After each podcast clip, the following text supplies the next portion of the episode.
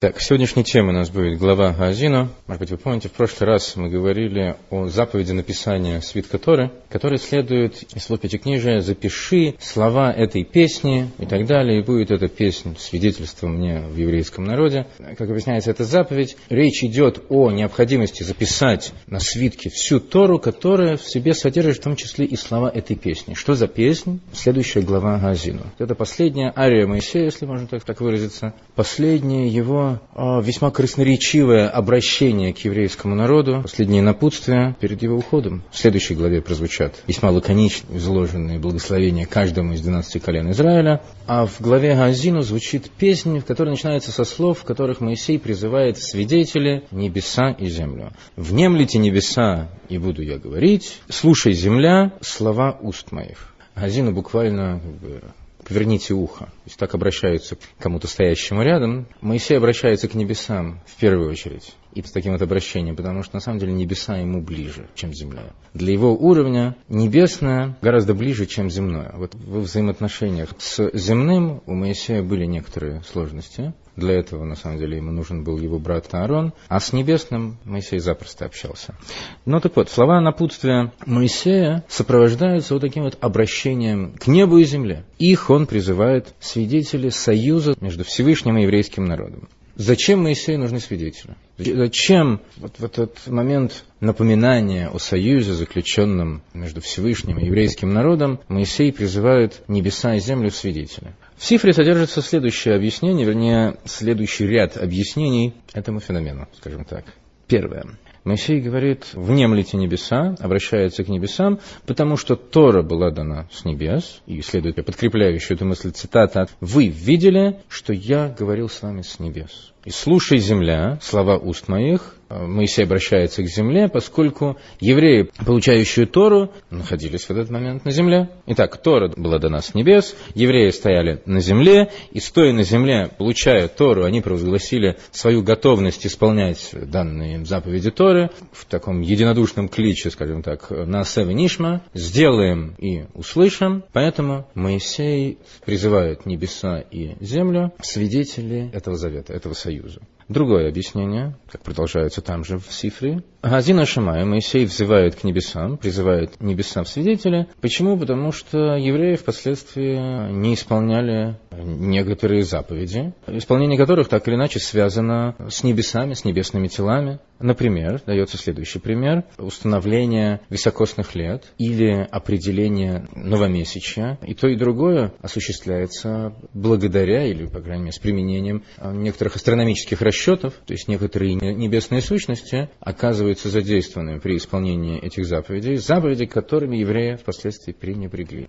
Слушай, земля. Почему земля призывается в качестве свидетеля? Потому что евреи впоследствии отойдут от э, соблюдения тех заповедей, которые связаны непосредственно с землей. Эм, такие, например, как такие заповеди, как лекет. Если земледелец в процессе уборки урожая роняет колоски, он не должен подбирать, он должен оставить их для бедняков. Если он перед тем, как увезти собранный урожай, забывает некоторое небольшое количество снопов, он тоже не должен за ними возвращаться, должен оставить их для бедняков. Это называется шихаха, забытое. Или заповедь Пея о том, чтобы полностью не сжинать урожай поля, оставить край поля. Слово Пея, скажем, во множественном числе звучит как Пеюс, то есть этим же словом означаются края нашего волосяного покрова на голове, на висках. Так вот, в данном случае, в сельскохозяйственном смысле речь идет о несжинаемом крае поля, который тоже должен быть оставлен для бедняков. Трумейс, необходимое приношение, часть дохода, которое необходимо было приносить в качестве подношения, десятины, шмита, то есть соблюдение субботних лет, или йойвел, соблюдение юбилейного года, это те заповеди, которые непосредственно связаны с землей, с работой на земле. Евреи, к сожалению, отошли от соблюдения этих заповедей, пренебрегли этими законами, и поэтому земля, как заинтересованное лицо, приглашается в свидетели. Это второе объяснение, почему небеса и земля привлекаются в качестве свидетелей. Третье объяснение, там же в цифре. Другое объяснение, почему небеса привлекаются в качестве свидетелей, потому что они перестали соблюдать все заповеди, которые были даны им с небес и связаны с, с небесами, и перестали соблюдать все заповеди, которые даны им для исполнения на земле, связаны с землей, поэтому и небеса, и земля призываются в качестве свидетелей. Это третье объяснение. И далее приводится следующее рассуждение, которое скорее не является дополнительным четвертым объяснением, а является рассуждением как бы общего порядка, соотносимым со всеми тремя выше приведенными. Звучит следующим образом. Значит, Моиша призвал двух свидетелей, которые бессмертны, которые существуют вовек. Он сказал, я человек из плоти и крови, завтра я умру. И если они захотят сказать, что мы не получали Тору, кто придет, чтобы их опровергнуть? Поэтому он призывает а, таких вот двух нечеловеческих свидетелей, которые существуют вечно, которые в любой момент подтвердят, да, было дело, господа Рабиновичи, не смейте отпираться. Так, давайте разберемся с тремя объяснениями, с которыми мы с вами только что а, познакомились.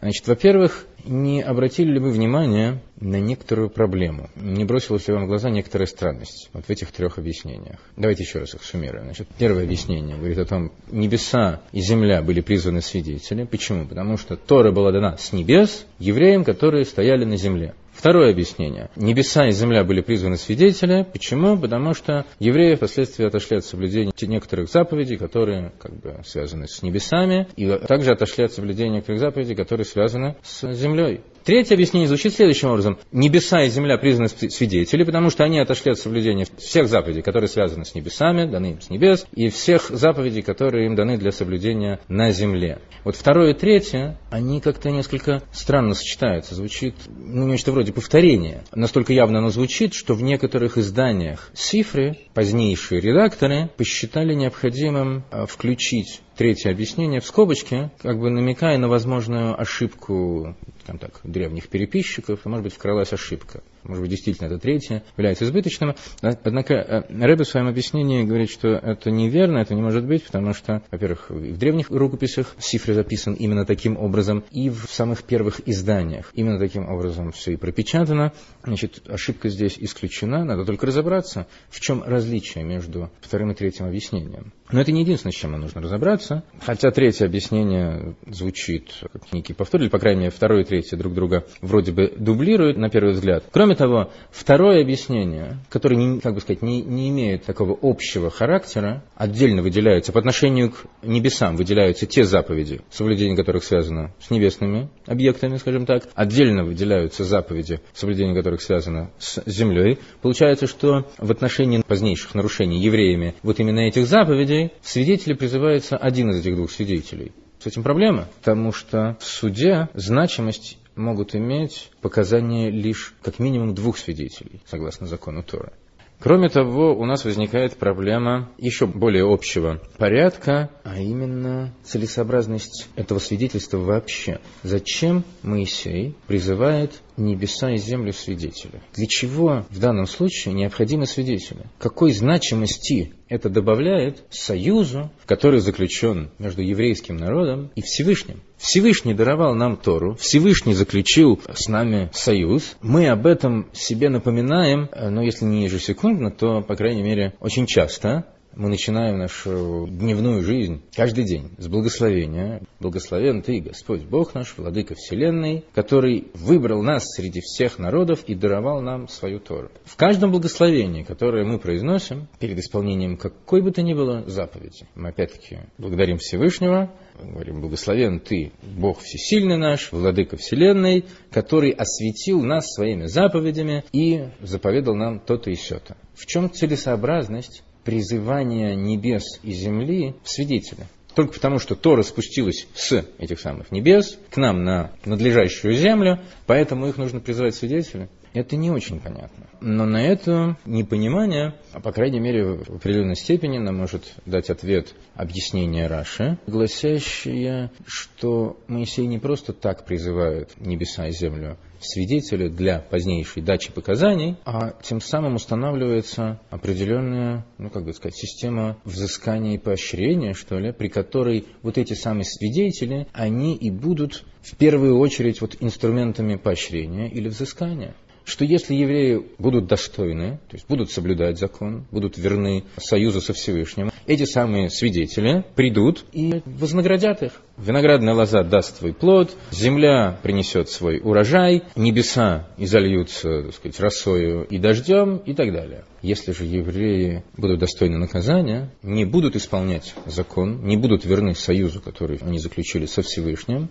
то придут эти самые свидетели, не просто для дачи показаний, не просто для, чтобы напомнить, ага, был союз, а, как говорится, их рука будет первой на евреях, подлежащих наказанию, и будут затворены небеса, и не будет дождя, и земля не даст свой урожай. То есть, получается, что Моисей, призывая небеса и землю свидетеля, на самом деле включает их в качестве действующих лиц вот в эту самую систему поощрения и наказания, и обращения к небесам и к земле в момент напоминания евреям о союзе, заключенном со Всевышним, в общем-то, задает своего рода острастку, и глава Газина очень часто читается накануне Йом-Кипура между Новым годом Рожашана Йом-Кипура, между судным днем, между днем начала суда Рожашана и днем искупления Йом-Кипура. И такое вот э, ежегодное прочтение в надлежащий момент, оно, в общем, создает правильное такое трепетное настроение у кающихся народных масс. Но мы не можем сказать, что весь смысл такого вот воззвания к земле и небесам заключается в острастке. Потому что страх перед наказанием и ожидаемое воздаяние за благие дела не может быть единственным мотивом нашего служения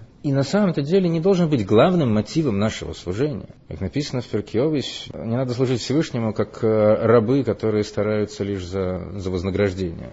Это лучше, чем вообще не служить Всевышнему, лучше, чем вообще не исполнять. Пускай человек хотя бы из страха удерживается от нарушения каких-то запретов и хотя бы ради грядущего вознаграждения сподвигает себя на какие-то благие дела, но это, скажем так, не, не очень высокий уровень служения Всевышнему. Мы должны служить Всевышнему из-за любви и трепета, и страха, но страх перед наказанием является очень низким уровнем вот, страха и трепета. Конечно, лучше, чем ничего, но это не бог весь какой высокий уровень.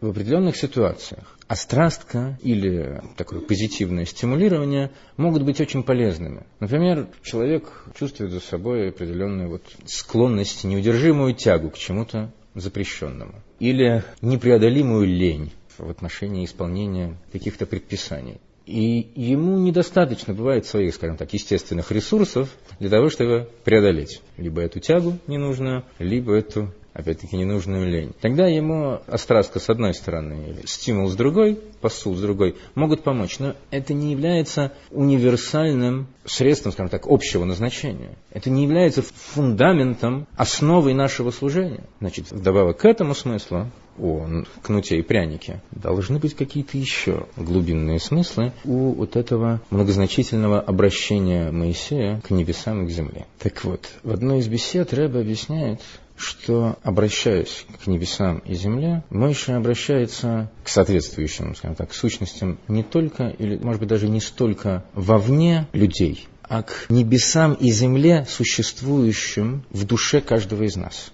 В символике Кабалы и философии хасидизма термин «шамаем» – небо, небеса соотносится с внутренними силами нашей души. Десять внутренних каналов нашей души, которые происходят от и связаны с высшими сферот, силами, каналами трансформации божественного света, которые разделяются на две группы, на два уровня. Три силы интеллекта, хохма бина дас, и семь так называемых ми, то есть мер естества, которые раскрываются в чувствах и эмоциях. Хесед, гвура, тиферес и так далее. Вот этот уровень внутренней структуры нашей души обозначается термином шамаем, небеса. Земля соотносится, с одной стороны, с тем уровнем, который можно характеризовать как более низкий, что ли, или правильнее его, наверное, назвать более внешний. Наше земное – это уровень раскрытия, проявления нашей души. В чем наша душа себя проявляет в этом мире? Она себя раскрывает через речь и действие. Это два так называемых одеяния нашей души. Два из трех одеяний нашей души. Существует еще одно одеяние, а именно мысль. В нашей души три одеяния. Мысль, речь и действие. Но мысль – это, мягко говоря, не совсем раскрытие вовне. Это раскрытие для себя, которое ведет, в общем-то, к проявлению, раскрытию вовне, к речи и действию. Так вот, эти два уровня и соотносятся с терминами «небеса» и «земля». И Всевышний, взывая к небесам и к земле, взывает на самом деле к соответствующим силам, соответствующим аспектам нашей души. И не случайно в объяснении, которое содержится в цифре, это объяснение включает в себя как бы три уровня. Три объяснения фактически приводятся в цифре одному и тому же факту. Призывание Моисеем, земли и неба свидетели. Потому что на самом деле каждый из этих трех объяснений имеет свою сферу, свой аспект актуальности, свой ракурс актуальности. Потому что на самом деле Всевышний хочет и через Моисея провозглашает необходимость того, чтобы наши с ним взаимоотношения были, ну, скажем так, трехмерными включали в себя три аспекта, три уровня, три грани. Первое – сущность нашей души. Второе – десять внутренних аспектов, десять внутренних сил нашей души. И третье – чтобы интеллект и эмоции нашей души оказывали воздействие на наше поведение, на то, как душа себя проявляет, раскрывает в этом мире. То есть раскрывались в речи и в действии. Все эти три аспекта обладают как бы особой индивидуальной ценностью, но все три должны быть задействованы. При том, что может быть для каждого человека может быть своя, скажем так, расстановка приоритетов между этими тремя пунктами. Но тем не менее все эти три грани должны быть активизированы в жизни каждого из нас, в том, как мы исполняем наше предназначение в этом мире скажем, если мы говорим о важности сочетания различных, может быть, даже противоположных подходов в служении Всевышнему, например, служение в понимании, в осознании того, что мы делаем, или служение абсолютно иррациональное, превосходящее разум и расчет. Конечно, мы должны исполнять заповеди Всевышнего не в силу нашего понимания. Это не может быть мотивом нашего служения лишь поскольку Всевышний заповедал нам поступать таким образом или иным, уже в силу этого мы должны с готовностью исполнять его волю. И в этом, на самом деле, раскрывается сущность нашей души, которая выше разума. Мы не ограничиваем наше служение лишь э, рациональным расчетом, пониманием как об этом написано в Тане, и отмечается, что под рациональным рассуждением не обязательно понимается какой-то какой корыстный расчет. Речь идет о существенности мотива понимания в качестве стимула к исполнению, стимула служения, или даже просто в качестве компонента служения. В Тане примерно следующее сказано по этому поводу, что можно выделить два аспекта в исполнении заповедей Всевышнего. Первое, Мица сама по себе оказывает воздействие на высшие уровни мироздания, приводит к так называемому установлению, свершению высшего единства, Ехудим и Ильяним. Физические действия, совершаемые нами здесь, в материальном мире, будь то, скажем, исполнение заповеди о эсроге или трубление в шафар, что бы там ни было, приводят к свершению определенного воздействия оказывает определенный эффект на высшие сферы. Эффект, который в языке Кабалы называется Ехудим Ильёним, установление высших единств. Но служение, которое совершается человеком ради вот этой цели, пускай и столь высокой, человек служит ради того, чтобы оказывать воздействие на мироздание. Самое, что ни на есть, э, благой целью. Руководствуется самое, что ни есть, благими намерениями. Однако, на самом деле, по большому счету, это не, не совсем правомочно называться служением. Потому что какой-никакой, но расчет за этим стоит. И это привносит в наше отношение к заповеди нечто подобного к отношению, не знаю, к каким-то медицинскому снадобью или к амулету какому-то. То есть мы делаем что-то, делаем какие-то, совершаем какие-то махинации с целью вот, оказать какое-то метафизическое воздействие на, на высшие сферы. Второй аспект обозначается понятием повеления царя заповедь царя. С этим уровнем не соотносим никакой резон, никакой смысл. Просто потому, что так повелел Всевышний. Велел бы он нам дрова рубить три раза в день. Мы бы рубили дрова, просто потому, что он так велел. Ехудим, шмехудим, высшее единство, какие угодно, это вообще нерелевантно. Когда мы говорим о том, что в этом заключается воля Всевышнего. И исполнение этих законов должно совершаться лишь постольку, поскольку в этом заключается его воля. Такого рода служение соотносится именно с сущностью нашей души самой сокровенной ее искрой, которая выше интеллекта, выше разума, неизмеримо выше нашего разума. Это с одной стороны.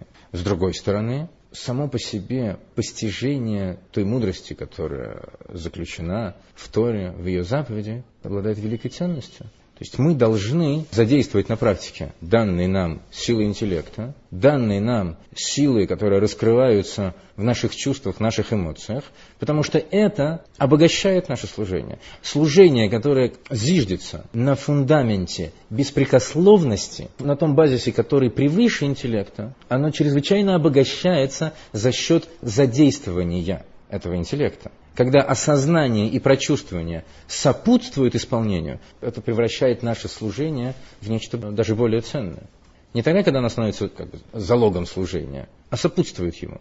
И ценность применения нашего разума чрезвычайно. Там же в Тане, в начале первой части, в пятой главе, Алтереби пишет о том, что при постижении мудрости Торы человек способен достичь небывалого единства с сущностью Творца, заключенной на самом деле им в словах Торы. Таким образом, наивысшая ценность заключается в сочетании этих трех моментов. В нашем служении должно проявляться, должно раскрываться как сущность нашей души, так и должны задействоваться силы нашего интеллекта, наших чувств, и в конечном итоге это все должно совершаться на уровне действия. Должны быть задействованы речь и действия. Интересно, может быть, соотнести это, ну, например, с тем, как мы возлагаем тфилин. Согласно обычаю Хабада, ручной тфилин возлагается таким образом, что коробочка укрепляется на руке тремя витками, которые образуют букву шин. Затем по предплечью не сходят семь витков до кисти. И уже на пальце мы делаем три дополнительных витка, там образуется буква далит. Так вот, верхние три витка соотносятся с силами интеллекта, хохма бинадас. Следующие семь витков соотносятся с уровнем чувств, хесед, гвура, тиферес и так далее. Все это завершается на кисти руки, то есть на орудие действия. Смотрите, мы возлагаем тфилин на голову, средоточие интеллекта.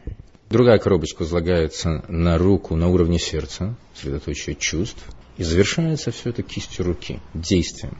Очень хорошо осознавать свое еврейство своим разумом. Еще лучше быть проникнутым чувством гордости за свое еврейство, сопереживания за судьбу своего народа, еще лучше чувством сопереживания каждому собрату и так далее – но недостаточно носить это в хрупком сосуде своего разума и в своем сердце. Недостаточно бить себя в грудь и кричать, вот я в сердце, я еврей. У нас есть еще множество других замечательных органов, в которых мы тоже должны быть евреями. И наше еврейство не должно быть заключенным лишь в нашем разуме или в нашем сердце, оно должно раскрываться на деле, в действии, в наших словах и в наших деяниях, в наших поступках.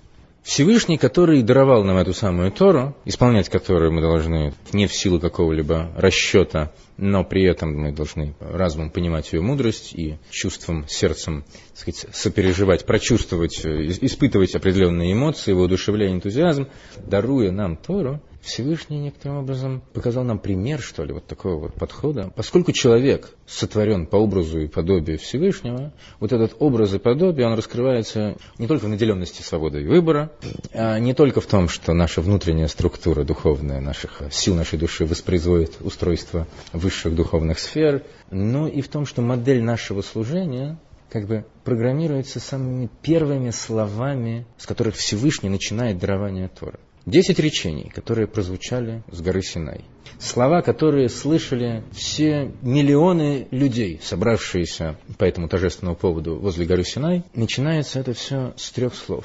«Я Бог всесильный твой». «Анойхи Хашем Элукеха». Первое слово «Анойхи» – «Я Второе, высшее имя Всевышнего, четырехбуквенное имя Всевышнего, тетраграмматон, которое мы произносим как Хашем. Слово Хашем означает просто имя с определенным артиклем. Или принято иногда произносить его как имя Гавайя. Это слово состоит из тех же букв, что и тетраграмматон, но порядок их изменен. Поскольку буквы этого слова, даже название, их нельзя произносить в правильном порядке, поскольку это будет кощунством. Так вот, это второе слово. И третье, Элакеха, всесильный твой эти три слова указывают на уровни божественности, аналогичные тем трем тем уровням духовности, о которых мы с вами говорили выше. Скажем так, наши три уровня духовности, вышеупомянутые, происходят и соответствуют этим трем уровням божественности, с упоминания которых начинается дарование Торы.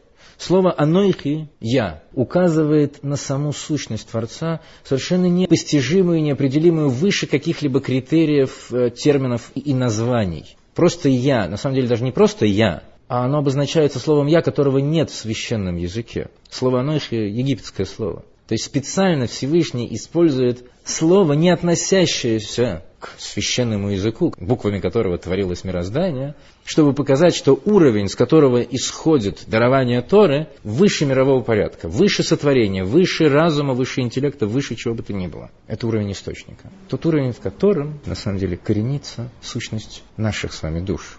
Затем следует имя Гавайя, Господь, которая уже указывает на определенный уровень божественности, обозначаемый именем, при том, что этот уровень выше, на самом деле, каких-либо пределов и ограничений, тетраграмматон, имя Гавая, представляет собой слово, которое является некой формой глагола «быть», стоящего одновременно во всех трех формах времени, как будущего, настоящего и прошлого. Плюс к этому форма как бы, активного залога, то есть побуждающая к существованию. Тот, который был, есть, будет, и благодаря которому все существует. В то же самое время четыре буквы тетраграмматона символизируют собой структуру высших миров.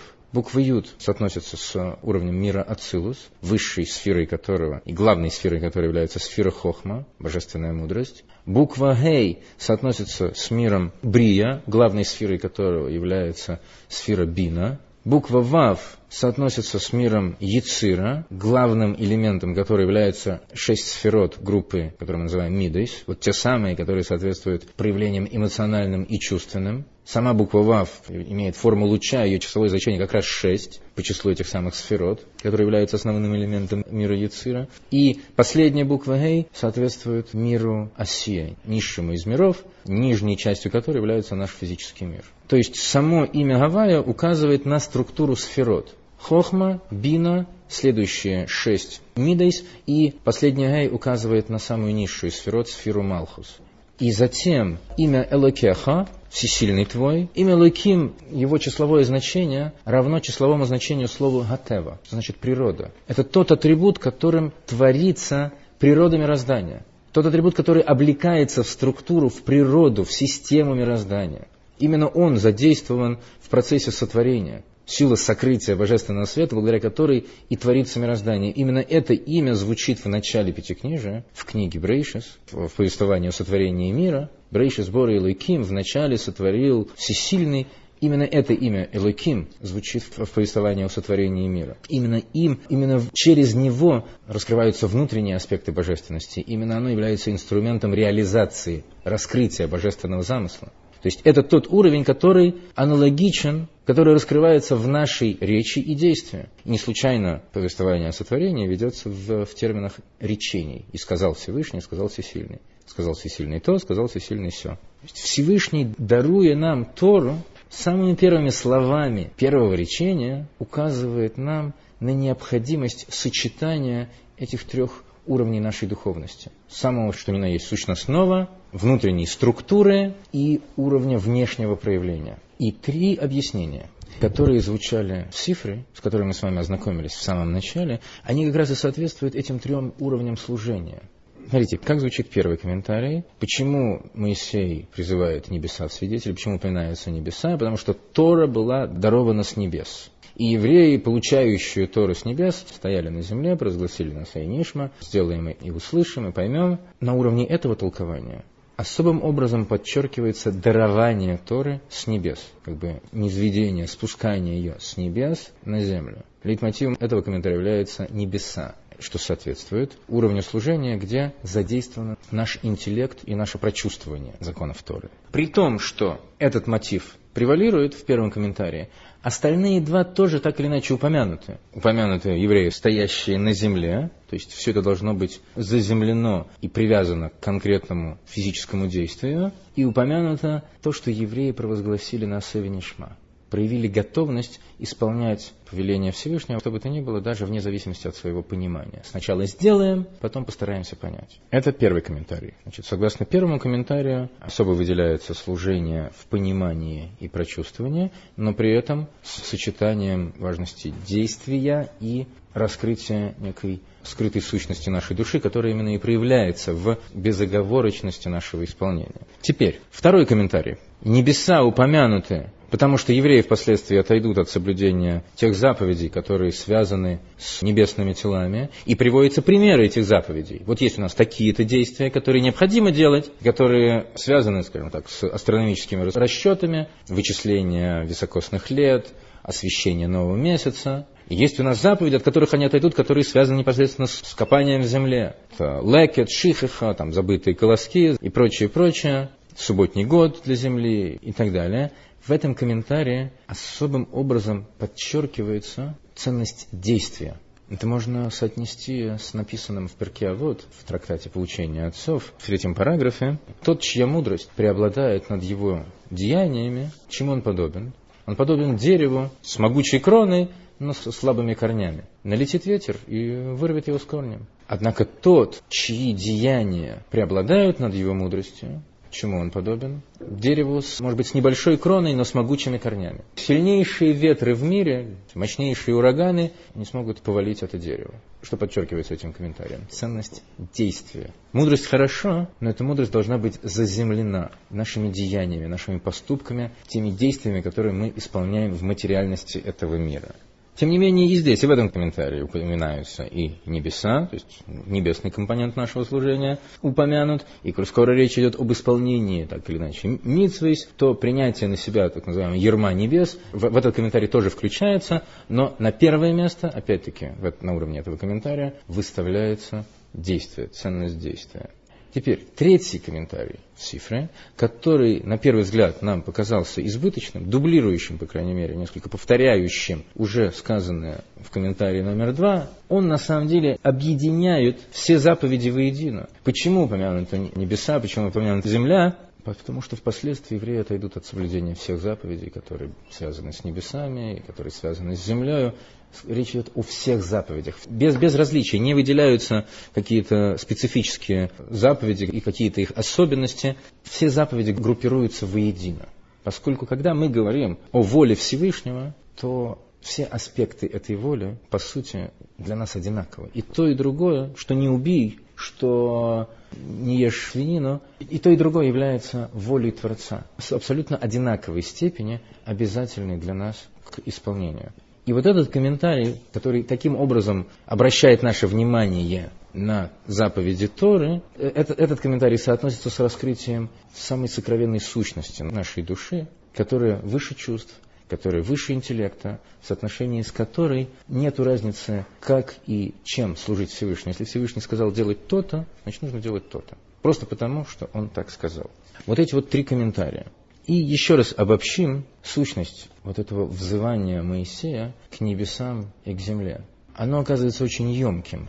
Вот в этой последней песне, которую грустно напевает Моисей непосредственно перед своим уходом, обращается не только и не столько к небесам и к земле, сколько к еврейскому народу, поколению, с которым он прощается, которому суждено войти в Святую Землю и овладеть ею, и ко всем последующим поколениям. Каждому из нас Моисей обращается, взывая, призывая э, небеса и землю свидетелей, обращаясь к небесам и к земле внутри нас, говоря о том, что наша система служения Всевышнего должна быть, ну, скажем так, должна базироваться на, извините за умничание, на холистическом подходе. Должны быть задействованы все уровни, все слои человеческого существа.